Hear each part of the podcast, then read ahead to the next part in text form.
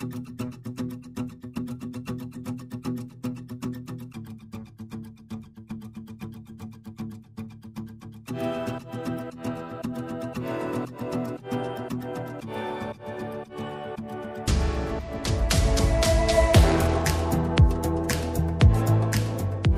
dobry, nazywam się Jarosław Kuisz, jestem redaktorem naczelnym Kultury Liberalnej i witam Państwa w naszej cotygodniowej rozmowie z cyklu Prawo do niuansu. Niuansu, którego w czasach intelektualnej polaryzacji potrzebujemy jak powietrza. Nad sukcesem naszego spotkania czuwa jak zawsze niezawodnie redaktor Jakub Bodziony. Bez Państwa nic by nam się jednak nie udało. Prawo do niuansu powstaje dzięki Państwa wsparciu dzięki darowiznom, darowiznom cyklicznym, dzięki Patronite'owi. Za wszystkie wyrazy konkretnego wsparcia Państwu ogromnie dziękujemy. Liczy się każda złotówka. A przy tej okazji nie można się nie podzielić, proszę Państwa, wspaniałą wiadomością na platformie Apple Podcast. Nasz podcast Kultury Liberalnej był drugim najchętniej słuchanym podcastem politycznym w Polsce. Brawo Państwo, brawo my.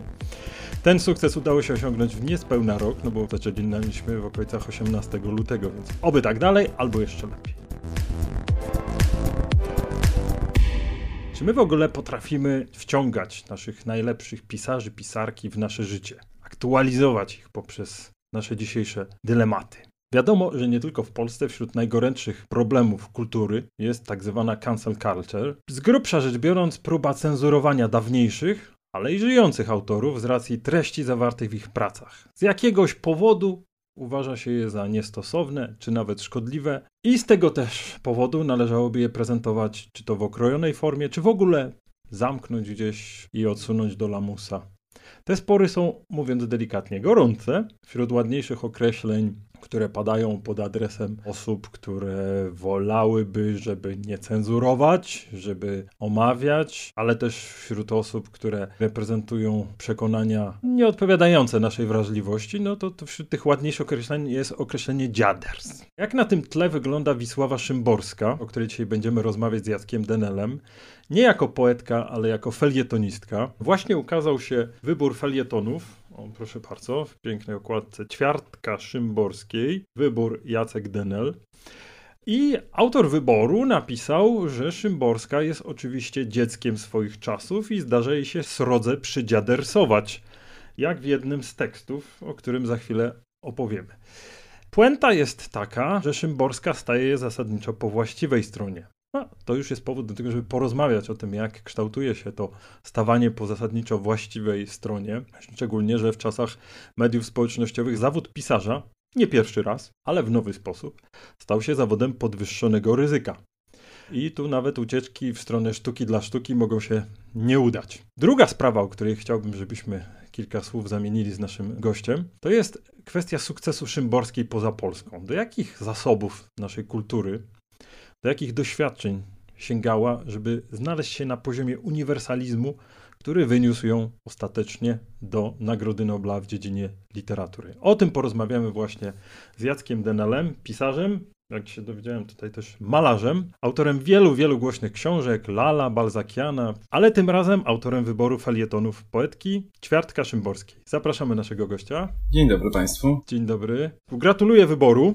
Kawał dobrej roboty jakbyśmy zaczęli z wysokiego poziomu, to jak to jest z tym dziadersowaniem u Szymborskiej? No właśnie pisałem o tym we wstępie, że przy wszystkich różnicach, które nas oczywiście dzielą od po pierwsze osoby urodzonej kiedy Szymborska, czyli w zupełnie innym pokoleniu, w zupełnie innym świecie, co też wpływało na to nie tylko jakie ona miała wybory życiowe, ale również myślę, decydowało o takiej jej powściągliwości, pewnej dyskrecji na temat życia osobistego i rozmaitych innych spraw. To oprócz tego trzeba też o tym myśleć jako o świecie, gdzie na przykład kwestie LGBT były w zasadzie nieruszane w żaden sposób, nie było tego pojęcia. No i faktycznie Szymborska ma gdzieś tam w latach 60. taki tekst o transpłciowej autorce, który jest taki trochę dziadersowski, prawda? Jan Morris jest nazywana przez Szymborską Tym Morrisem i mówi, że po zabiegu to jest dość szpetna i nie najmłodsza już kobieta, która zresztą była od, młodsza od Szymborskiej, ale to jakby na marginesie. I stawia takie warunki, wedle których my kobiety, jak mówi, będą przyjmować Morris do siebie lub nie przyjmować. No i to jest rzeczywiście dosyć staromodne, tylko trzeba brać poprawkę na to, że to jest jednak 50 lat temu i że w tym całym zbiorze tekstów, jakim są lektury nadobowiązkowe, jest to zbiór, który powstawał przez kilkadziesiąt lat, 40 mniej więcej. Jednak widać pewną ewolucję, jeśli chodzi o stosunek do Szymborskiej w ogóle, do, do kobiecości, do feminizmu i tak dalej, i tak dalej. Z początku mówi, że Boże Broń nie chce być nazywana feministką, a później jednak coraz bardziej się ogrzewa do tego, e, do tego określenia i coraz serdeczniej je traktuje, ale przede wszystkim e, myśli w sposób feministyczny. Jeśli mogę wejść w słowo, zacytuję zresztą pana.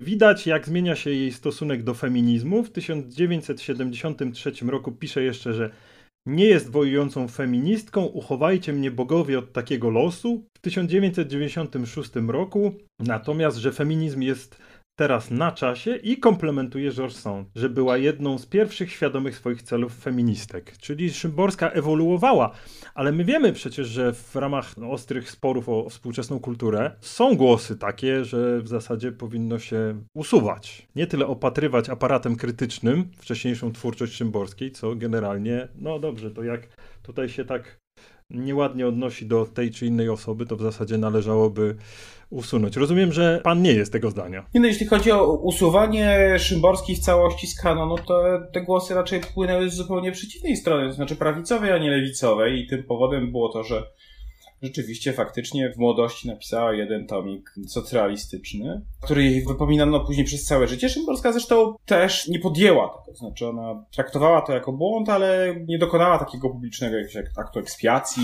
Natomiast faktem jest, jeżeli się czyta ten tomik, no że on jest po prostu bardzo dobry. W obrębie tej bardzo topornej, propagandowej literatury, jaka wówczas powstawała, to jednak Szymborska pisze dobrą poezję. Ona jest zaprzęgnięta oczywiście do jakiegoś tam rydwanu, który nam się może nie podobać słusznie. Natomiast to jednak jest troszkę inna próba już wtedy u bardzo młodej poetki, niż u nawet zaprawionych w bojach poetów i poetek, którzy jakieś straszliwe głupoty wypisywali, hołdownicze. I to jest, wydaje mi się, interesujące. Jeśli była jakaś próba cancel culture, którą się zawsze teraz przypisuje stronie lewicowej, no to ona oczywiście miała się znakomicie w przypadku Szyborskiej, ale to była rzecz postulowana przez drugą stronę. No i jeszcze jakieś takie oczywiście tezy, że Szymborska tylko i wyłącznie dlatego dostała Nobla, że w Sztokholmie złe lewactwo pamiętało jej wiersze dla Stalina. Oczywiście nikt tego w Szwecji nie czytał, bo podejrzewam, że te teksty w ogóle nie były tłumaczone. A poza tym nikt nie przywiązywał wagi do jednak juwenilnego tomu. Natomiast na pewno jest tak, że Szymborska trafiła w gust światowy nie jakimś konkretnym zaangażowaniem politycznym z lat 50., tylko właśnie czymś zupełnie innym. Odejściem od przyjmowania jednej strony, opowiadaniem się jakoś tak po stronie ogólnie ludzkości, ofiar słabszych, przyrody, i to jest zresztą też tak samo widoczne w tych felietonach. Znaczy tutaj za tym stoi jakby spójna osobowość i taki projekt humanistyczny. No właśnie, ten projekt humanistyczny jest niesłychanie uniwersalistyczny. W końcu to ukoronowanie jej twórczości jest dowodem, że znalazła także czytelników poza Polską. Mnie zaciekawiło, bo tutaj próbujemy też przypominać o osobach czy o dziełach, o których rozmawiamy, także osobom, które może nie wiedzą albo zapomniały. Szymborska ma niesamowitą biografię. Ona w gruncie rzeczy przeszła przez kilka epok, bo urodziła się w 1923 roku jako druga córka zarządcy dóbr hrabiego Władysława Zamojskiego. To już samo w sobie jest w ogóle echem dawnej Polski, nawet do pewnego stopnia można powiedzieć nie drugiej Rzeczpospolitej, ale jeszcze pierwszej ale debiutuje w 1945 roku dopiero i zanurzyła się w stalinizm. To nie ma żadnych wątpliwości. Była członkinią PZPR-u aż do 1966 roku. Oczywiście należała też do tej formacji intelektualistów polskich, którzy odpłynęli od tego, w co byli tak zaangażowani, więc już w 1975 roku podpisuje list 59 przeciwko zmianom w konstytucji PRL-u, no to głośna sprawa, ale mówimy o niej nie dlatego, że dokonywała takich wyborów politycznych, tylko dlatego, że pisała jak mało kto albo jak nikt inny w Polsce. Ukazywały się jej kolejne tomiki poezji, no i po przełomie ewidentnie to jednak było zaskoczenie, bo ja to pamiętam, że to nie było takie oczywiste, że to się wydarzy. To było zaskoczeniem. Różne były typy, ale akurat Szymborska w sumie nie była numerem jeden na tej giełdzie. 96 rok, Nagroda Nobla w dziedzinie literatury i docenia się za ironiczną precyzję. I teraz moje pytanie jest takie, czy to nie jest tak, że po prostu ona tak dużo widziała, w końcu mamy i drugą Rzeczpospolitą z echami pierwszej, i okupację, i jeszcze stalinizm z tym młodzieńczym zaangażowaniem, i potem odwilż i pójście w stronę antykomunistycznej opozycji, a potem jeszcze całe lata w trzeciej RP miała okazję żyć, że w gruncie rzeczy te dramatyczne sytuacje powodowały, że jej twórczość stawała się coraz bardziej uniwersalna, że to było tak, że kolejne formy państwowości znikały, kolejne formy życia polskiego znikały. I nagle okazywało się, że mamy coś do powiedzenia światu wyjątkowego. No bardzo jestem sceptyczny, jeśli chodzi o takie rozważania, że, że to polskość i życie w konkretnym kraju nam coś daje. Pisarz pisze głową a nie paszportem, ani miejscem zamieszkania. Więc y, ja myślę, że to nie jest my, Polacy, tylko to jest ona Szymborska. No, to jest po prostu osoba obdarzona fenomenalnym intelektem, wielką błyskotliwością, ironią właśnie, ale taką ironią podszytą współczuciem. To nie jest ironia żrąca, agresywna, tylko taka ciepła, skłonna do paradoksów no i obdarzono po prostu ogromnym talentem językowym, do gier językowych, co nierzadko zresztą sprawiało duże trudności jej tłumaczom, dlatego że z pozoru te wiersze się wydają ogromnie łatwe, bo one są bezpośrednie. Natomiast na poziomie językowym one bardzo często tworzą bardzo skomplikowane konstrukcje, zrozumiałe, natomiast językowo bardzo wymyślne i nie powiem niczego nowego, tylko powtórzę po innych, że dosyć powszechnie się przyjmuje, że sukces noblowski Szymborski był związany z wybitnymi przekładami jej wierszy dokonanymi przez Andesza Budegarda, który jako wybitny tłumacz przeniósł Szymborską z całym tym bogactwem tekstów do języka szwedzkiego, który dla, dla szwedzkiej akademii jest jednak podstawowy. Owszem, jury czyta również w innych językach, ale przeczytać poezję we własnym języku z taką siłą i pięknem jak w języku oryginału, to jest coś zupełnie innego niż przeczytać to w trzecim języku, prawda, który nie jest naszym własnym. Jedną z takich rzeczy, które się w felietonach szymborskiej, ale i w poezji przewija, to jest niechęć do mocnego, zdecydowanego zajmowania stanowiska. I nawet jeśli byśmy odeszli, tak jak pan proponuje, od takiej interpretacji, że to jest rodzaj zanurzenia w kulturze, no jednak pisarz też przechodzi przez pewnego rodzaju doświadczenia zbiorowe.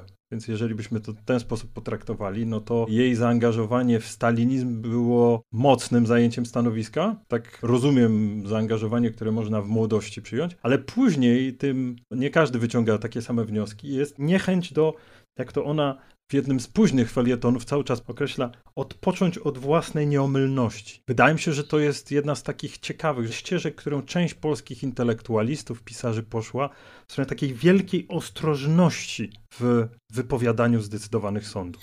No, to na pewno jest w ogóle kwestia pokoleniowa. To możemy znaleźć i u Miłosza, i u Gintera Grasa, jeżeli chcemy brać noblistów z różnymi przeżyciami politycznymi w młodości. Na pewno jest to formacja inna niż, niż formacja Herberta, który właśnie szedł trochę, bym powiedział, w przeciwnym kierunku. Od wierszy takich ambiwalentnych i raczej zadających pytania niż udzielających odpowiedzi w kierunku plakatowych tekstów, które później w latach 80., e, 90. głównie publikował. Ale zwłaszcza, myślę, w stanie wojennym najbardziej te teksty tak, tak wyglądały. To też kwestia jakiegoś tam poczucia odpowiedzialności, zajęcia takiej pozycji wieszcza, który tutaj społeczeństwu stawia system wartości. No właśnie, nie boi się własnej nieomylności. Wyraźnie.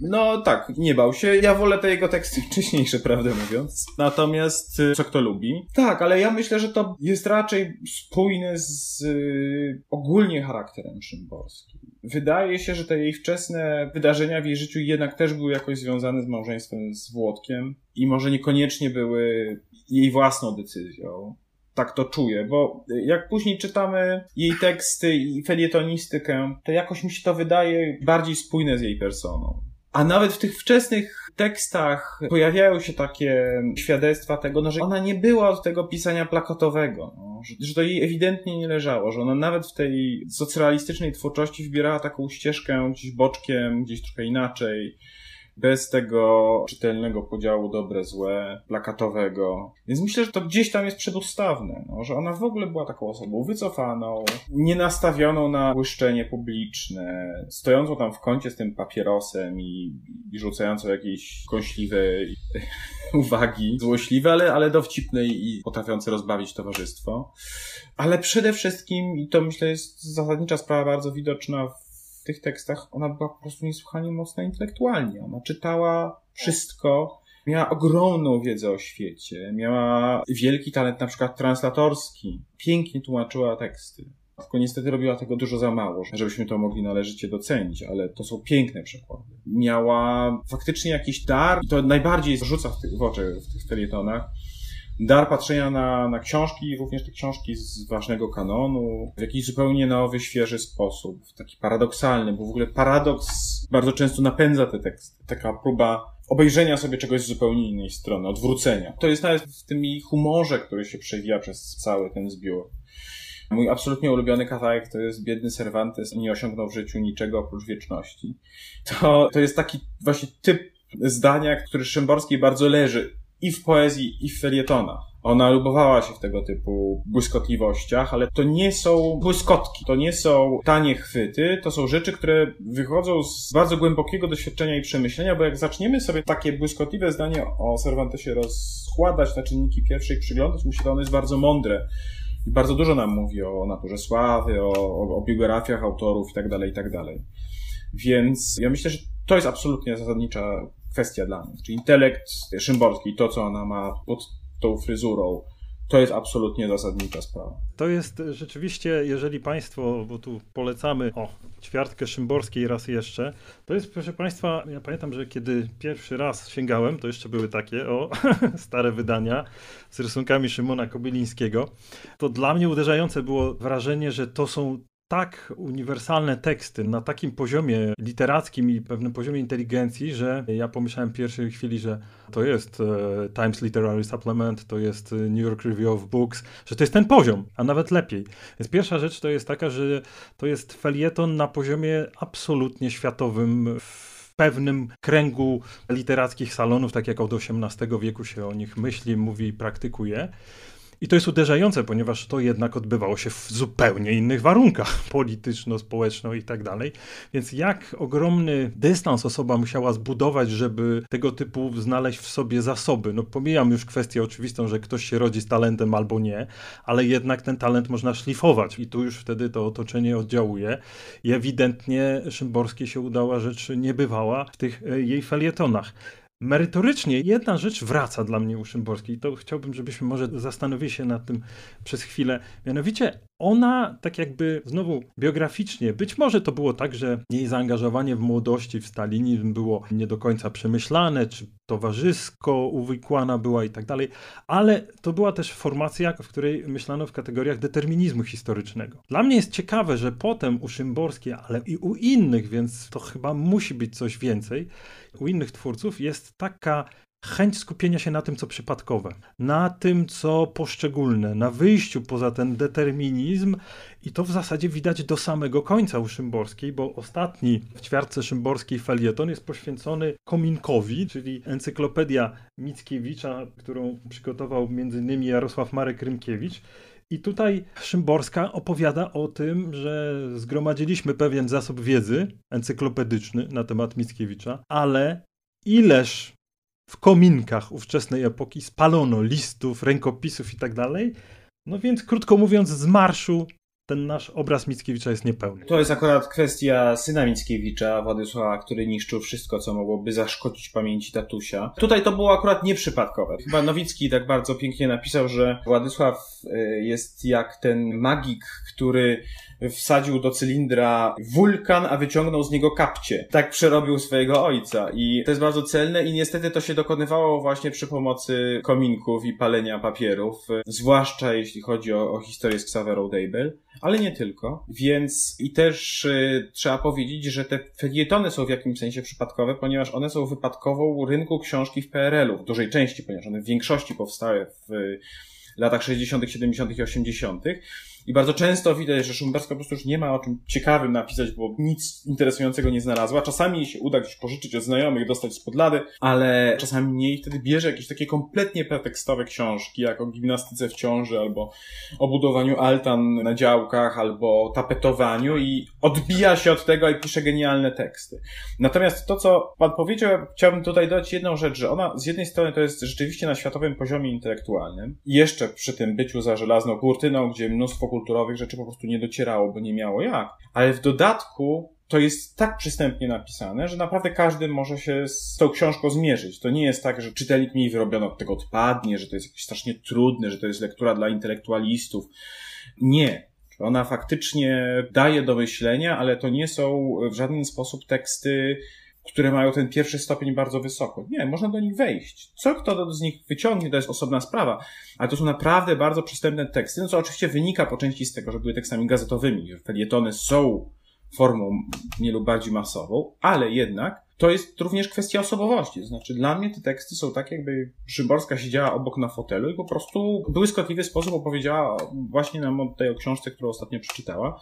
To poczucie bezpośredniości jest absolutnie fantastyczne. Ale one są docyzelowane w sposób nieprawdopodobny. To jest takie szlifowanie. Trochę to jest kwestia inna, kiedy już po 89 tam się coś zmienia, to może za chwilę o tym powiemy, ale w czasach PRL-u, kiedy zaczyna pisać, to jest taki poziom kondensacji, który wymagał niebywałej pracy. To nie ma możliwości innej, żeby to e, nie przeszło, nie wiem, 10 wersji. To był też problem z wyborem. Normalnie, jak się segreguje teksty, no to widać na pierwszy rzut oka, że niektóre są gorsze, nie muszą wchodzić, nie ma sensu. Ja w zasadzie, jak odrzucałem, to odrzucałem rzeczy bardzo dobre. Ten wymóg wybrania jednej czwartej z ogólnej liczby tej wielkiej cegły lektor nadobowiązkowych był y, zabójczy faktycznie, bo tam po prostu to, co odrzucałem, było też świetne. Ja oczywiście próbowałem czasami to jakoś obejść, znaczy jakieś najlepsze fragmenty przemycić z kolei do tego wstępu, jakieś bomoty, jakieś piękne zdania, jakieś no, rozmaicie ale tak naprawdę ja mam nadzieję, że dla wielu czytelników ten wybór będzie takim znowu stopniem do przeczytania całości, bo to są rzeczy naprawdę fenomenalne. One są trudno strawne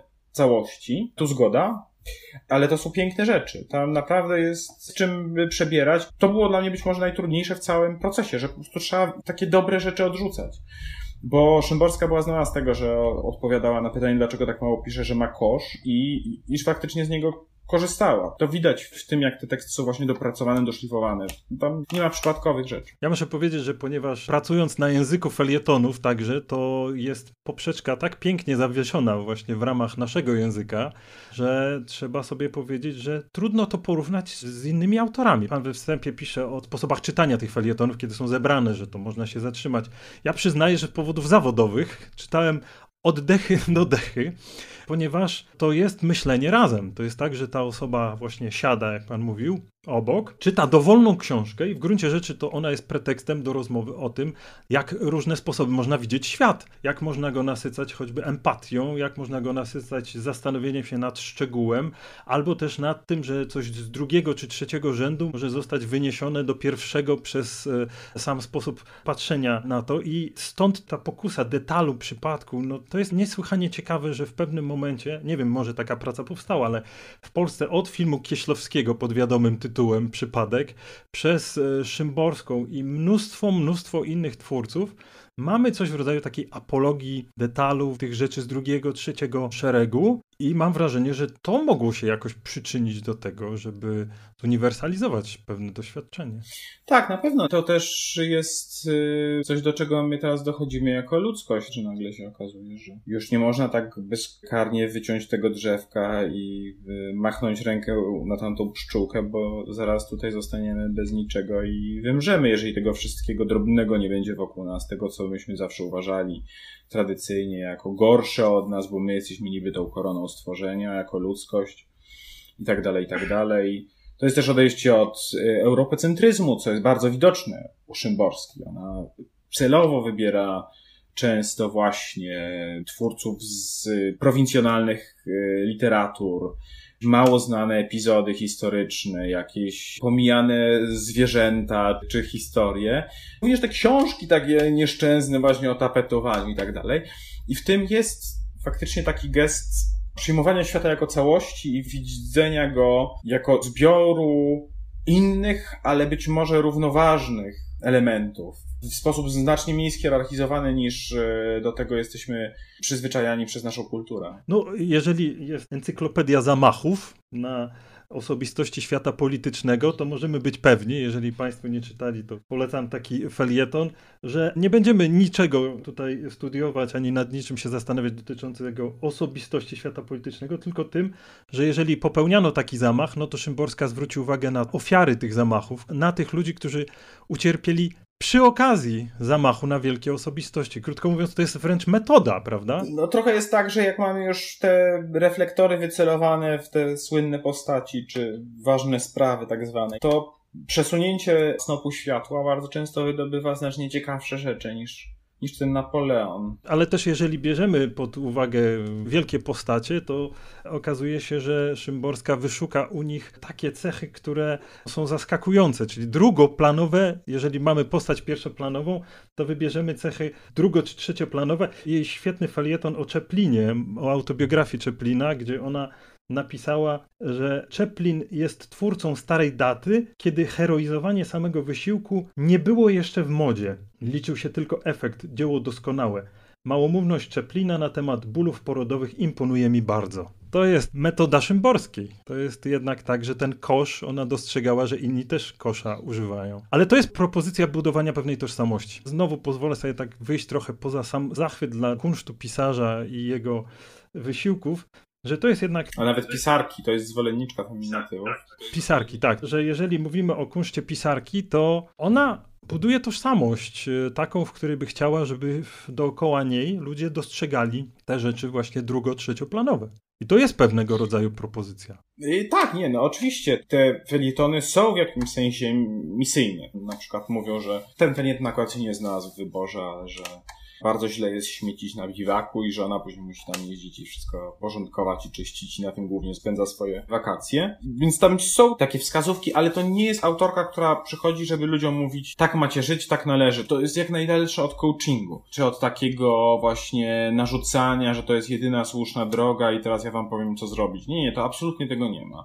Ona po prostu siedzi tam sobie w tym kącie z papieroskiem, nie mówi, no nie fajne jak jest tutaj tak brudno. Może by tak poczyścić, może by tak się zająć tą trawą, no. I to nie ma w sobie nic takiego narzucającego się, nie? To jeżeli ona kogoś przekona, to wyłącznie błyskotliwością i urokiem osobistym. Zgodziłbym się, gdyby nie małe ale. Otóż przychodzi rok 89 i dla mnie to też jest z tych dużych wyborów szymborskiej, także z tej ćwiartki szymborskiej, bardzo ciekawe. Szymborską zmienia upadek komunizmu. Dla mnie tu się coś zmienia istotnego. Zastanawiałem się, jak to ująć, i tak przed naszą rozmową przyszło mi do głowy dość coś prostego. To znaczy, że w momencie, kiedy znikają oni i znika ta bańka Polski Ludowej i wchodzą my, i to jest, mówiąc tak pół żartem, pół serio, my staje się źródłem cierpień ponieważ po 89 ewidentnie mamy my jako źródło cierpień i Szymborska w tych felietonach zaczyna uderzać w nieco inną nutę. Nie wszystkie są już takie wesołe.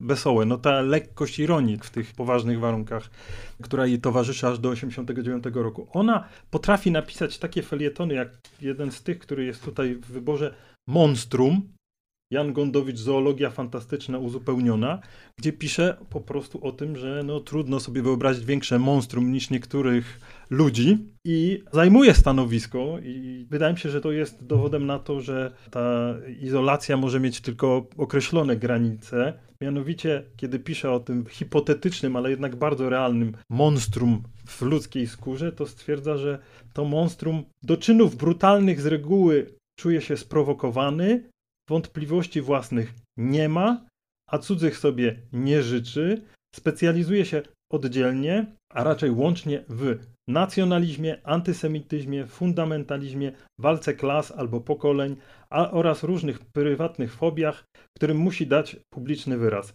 W czaszce ma mózg, ale to mu nie przeszkadza. To już jest pisarka, która zajmuje stanowisko. To trochę wynika z tego, że felieton w ogóle jest taką formą, której służy narzekanie. A wcześniej nie narzekała. O, narzekała cały czas. To jest urokliwe. Ona sam cały czas narzeka na jakość poligrafii, na niskie nakłady, na złych tłumaczy, na fatalną redakcję. Ale z czułością to robi. Tak, ale to jest część gatunku. I ona faktycznie po 89 roku dalej narzeka, ale na inne rzeczy. To jest coś, co jednak pamiętamy. Nawet ja pamiętam to, chociaż w 89 roku miałem lat 9 ale jednak to był czas ogromnej zmiany, zmiany całego wzorca życia, wielkiej niepewności dla ogromnej rzeszy ludzi, kompletnych przemian tego, do czego byliśmy przyzwyczajeni, również obiegu kulturalnego. I to jest y, dla kogoś, kto zajmuje się mm, kulturą wysoką, bez względu na to, że za PRL-u była oczywiście cenzura, oczywiście mnóstwo fatalnych rzeczy, to równocześnie była jakaś taka schierarchizowana, schierarchizowane pojęcie życia kulturalnego. To się skończyło, następuje wolna amerykanka i też się to za bardzo nie podoba. Ale to mówię, to jest kwestia formy felietonu, że zawsze jest na co narzekać. Z całą pewnością felieton na to pozwala, ale jednak wydaje mi się, że się właśnie coś więcej zmienia. To znaczy, że ona w tym momencie odczuwa ten ciężar wolności bardziej i czuje się odpowiedzialna i niektórymi aspektami tego, co się objawiło, czuje się rozczarowana i pojawiają się takie właśnie dydaktyczne dość stwierdzenia, takie, których wcześniej jednak nie było. Na przykład e, narzekanie na to, że Polacy mało czytają. Tu zacytuję znowu z felietonu. Cmentarzysko wypracowania wzory. Podobno już 44% dorosłych Polaków nie bierze w ciągu roku żadnej książki do ręki. Ta liczba będzie rosła, chyba że w szkołach rozmnożą się cudotwórcy, a wraz z nimi przekonanie, że literatura to nie cmentarzysko czekających na zgniecenie samochodów i tak dalej. To jest jednak inna Szymborska. To jest osoba, która mówi bardziej wprost, tak jakby siłę tej Polski Ludowej dawał ezopowy język, do którego zmuszała cenzura. I wypychał na uniwersalność pewną. Pewnie też, ale poza tym jakoś jednak przyjemniej jest myśleć, że to, że jest źle wynika z tego, że rządzą oni. A jak przychodzimy my, to już trzeba mieć pretensje do samych siebie i to jest znacznie mniej komfortowe, a znacznie bardziej irytujące. I tym akcentem zakończymy, jeżeli pan pozwoli. Ćwiartka Szymborski i Jacek Denler, dziękujemy za rozmowę. Dziękuję panu, dziękuję państwu. A ja tradycyjnie przypominam, że Prawo do Niuansu jest czwartkową odmianą wideo podcastu naszego. Każdy odcinek mogą Państwo na Facebooku i YouTubie obejrzeć, ale mogą Państwo w ulubionych serwisach streamingowych wysłuchać, do czego zachęcamy. Już jutro redaktor Jakub Bodziony porozmawia z Piotrem Burasem o przyszłości Polski w Unii Europejskiej. Wydawałoby się temat odległy od tego, o czym rozmawialiśmy, ale po chwili zastanowienia wcale nie. Proszę Państwa, zachęcam do czytania tekstów na stronie www.kulturaliberalna.pl. A to wszystko dla Państwa za to, że nas słuchacie, oglądacie i wspieracie. Dziękuję za to w imieniu Zespołu Kultury Liberalnej i zapraszam następny czwartek.